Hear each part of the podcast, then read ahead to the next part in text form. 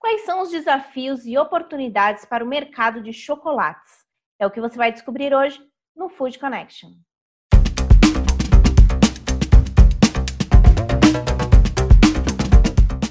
Food Connection no ar, hoje episódio de número 70. Haja coração, quantos temas e quantas pessoas importantes já passaram por aqui. Eu sou Ana Domingues e hoje, no Dia Internacional do Chocolate, a gente não poderia deixar de lado esse mercado tão saboroso e tão importante para a cadeia de alimentos e bebidas. Para ficar por dentro de tudo que já passou e vai passar por aqui, se inscreve no nosso canal, ativa as notificações ou então acompanhe os nossos episódios pelas principais plataformas de podcast. Mercado de chocolates. O mercado tem um grande potencial de crescimento e só para a gente ter uma ideia, de acordo com os dados do Ministério da Agricultura, Pecuária e Abastecimento, o MAPA, é, o país ocupa a sétima posição na produção mundial de cacau, movimentando mais de 20 bilhões só no território nacional. E segundo dados da Euromonitor, esse segmento em 2019 atingiu um crescimento de 7,2% em relação a 2018, graças à recuperação econômica antes da Covid-19. Mas e depois dessa crise, o que será que aconteceu com esse mercado? É muito importante a gente entender como que esse mercado está se movimentando, quais são os seus desafios, as suas oportunidades, tanto para atender diretamente o consumidor ou até para se relacionar com o food service. E para a gente começar esse assunto tão gostoso, eu conversei com o Arthur Kiss, que é sócio da Ior Chocolates, uma marca que se lançou durante a crise e conversou comigo para falar sobre as oportunidades e os desafios que ele vem encontrado desde então. Vamos conferir.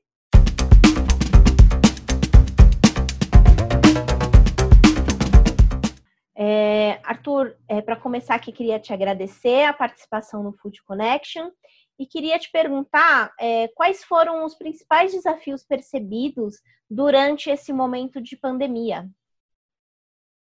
Oi, Ana. Bem, primeiramente, a gente que agradece o espaço né, da Ió Chocolates. É, o canal de vocês é muito interessante e é uma honra para a gente participar aí do seu programa, né? Bem, assim, falando de desafios, né, eu acho que foram de toda a espécie, né? Desde da parte de produção até a parte de logística também, principalmente naquela fase é, inicial, né, que começou os fechamentos, né, na segunda quinzena de março, né? Até principalmente a implementação dos nossos canais de distribuição, né? Porque principalmente no início e ainda a gente percebe que ainda se estende, é, o varejo está muito focado em uma operação de guerra, né? Então tem sido muito difícil introduzir novos produtos, né? Que é exatamente aonde a gente se enquadra, né? É, então assim, o, e tem mais, o, principalmente o lançamento da nossa marca, ele estava programado para a segunda quinzena de março, né? É, assim, e foi bem no início é, dos fechamentos das cidades, né? Então, a gente tinha um plano que a gente teve que dar uma guinada 360. A gente tem uma loja conceito aqui em Belo Horizonte, em Minas Gerais, né? E a gente queria apresentar para o público mineiro a marca, né? Com degustações, né? É, e não foi possível, né? Então, a gente teve que, de última hora, a gente teve que é, dar uma guinada 360 aqui. Então, a gente teve que começar é, via delivery, né? E desenvolvendo um kit lançamento com um carry code para a pessoa conseguir ter a experiência que a gente queria proporcionar na loja, né? Que é uma degustação guiada. Então a gente teve que usar criatividade. E pensando no comportamento do consumidor, Arthur, como que vocês têm percebido as mudanças do consumidor referente ao segmento de chocolates? É, tem sido muito interessante, Ana, porque assim, é, por, é, quanto mais tenso o momento, né, a gente acaba percebendo que tem um, um, um, aumento no consumo de chocolates, né? Porque chocolate é indulgência, né? Eu, por exemplo, e também a minha rede de relacionamento toda, a gente tem consumido mais chocolate. Isso também acontece com os, com os clientes também, né? É, então, é, isso é muito comum em momentos de ansiedade, a turma procurar é, é, um produto mais indulgente, né? É, mas, ao, mas, ao mesmo tempo, tem sido também muito desafiador, né? Porque acaba que a gente percebe que é, uma, uma grande parte das pessoas ou teve uma perda de renda né? Ou então até mesmo é, perderam os seus empregos, né? Então é, um, é uma faca de dois gumes, né? Ao mesmo tempo que, a, que, que assim, as pessoas têm é, a tendência a consumir mais, também tem um lado do freio da demanda, né? Dada a situação econômica e o cenário de incerteza que a, que a gente tem pela frente ainda, né?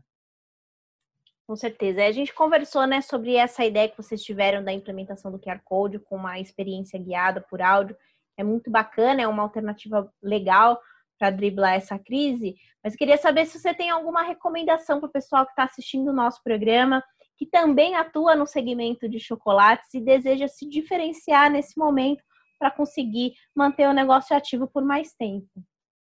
Olha, eu acho que a grande chave é criatividade e resiliência. Assim, a gente, a gente precisa fazer diferente, né?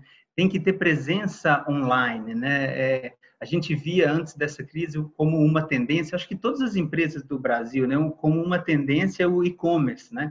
E, e, essa crise acelerou absurdamente. Então, pessoas que não queriam ter contato com e-commerce ou, ou tinham algum nível de insegurança se viram obrigadas a, a, a adquirir produtos via, via e-commerce e, e, e, todas elas estão tendo uma experiência muito boa, né? Estão vendo que funciona. Então, eu acho que é, isso é muito importante, essa presença online, é, fica muito próximo do consumidor final nas redes sociais, né?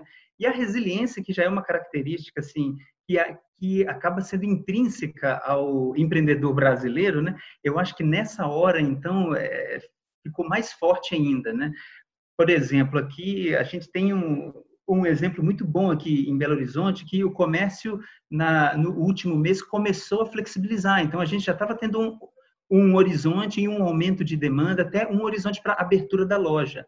Só que aí, com essa flexibilização, é, as autoridades perceberam que os índices estavam aumentando de contaminação. Então, voltou para o fechamento de novo. Então, a gente volta a estaca zero. Então, assim, mais uma vez a gente tem que começar da estaca zero. Então, isso faz parte e a gente tem que pensar. Eu acho que a criatividade e resiliência são as duas, as duas palavras para o momento, sabe?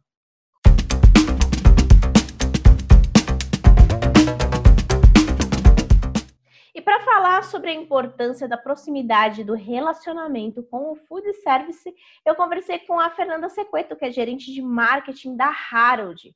Ela contou para a gente como que tem sido esse trabalho durante a quarentena e como que ela enxerga o mercado de chocolates para os próximos meses. Vamos conferir.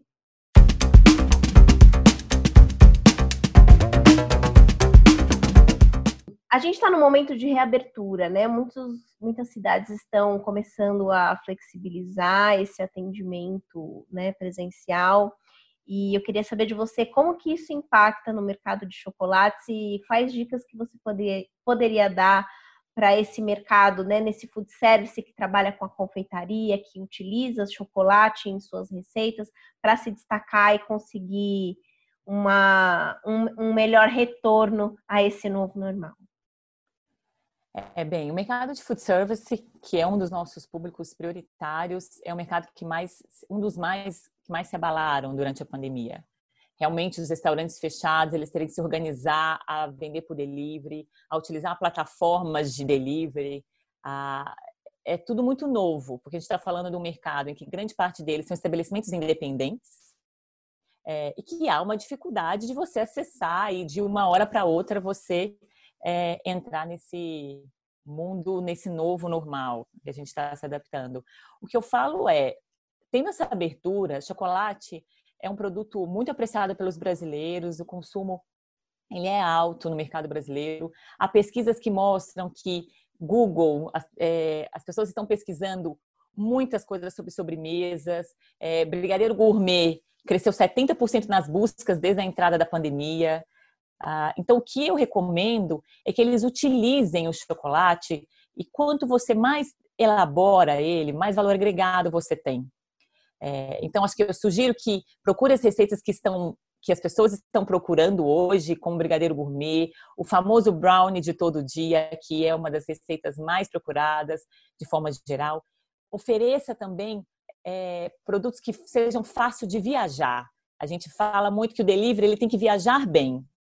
É, então, dentro desse mundo do delivery, utilizar esses esses pequenos presentes, os pequenos mimos, como um pão de mel, uma receita prática. E quando o restaurante de fato puder abrir, aproveite desse mercado. A gente está no inverno, o inverno aumenta o consumo de chocolates, ah, usufrui das tendências como fondis de chocolate, que é uma que nesse momento é uma das receitas em voga.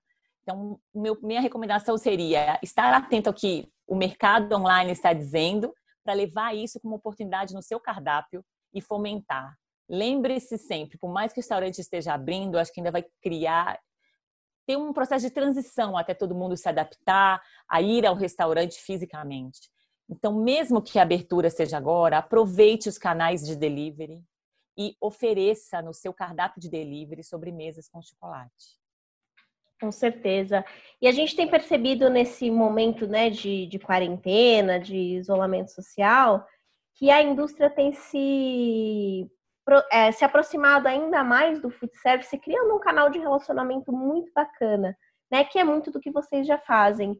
É, você acha que esse movimento é algo que tende a ficar depois que retornarmos à, entre aspas, normalidade? Sem dúvida, Ana. É... Quando a gente fala de food service, eu sempre falo que vem o food, mas também vem o service. E o service é todo esse processo de capacitação que a gente faz junto aos operadores de food service. Ah, esses, esses laços estreitados entre indústria e operador, sem dúvida, vão cada vez mais se fortalecer. Em, em meios totalmente distintos. Antes a gente tinha só o nosso técnico indo ao estabelecimento. Hoje a gente tem essa possibilidade de fazer esse atendimento online. Então, a indústria vai estar sempre perto. A Harold, como essência, tem o cuidado humano muito próximo a todos os nossos clientes, operadores de food service, transformadores. E com isso, sem dúvida, o, o laço ainda vai permanecer bem unido ah, pós-pandemia.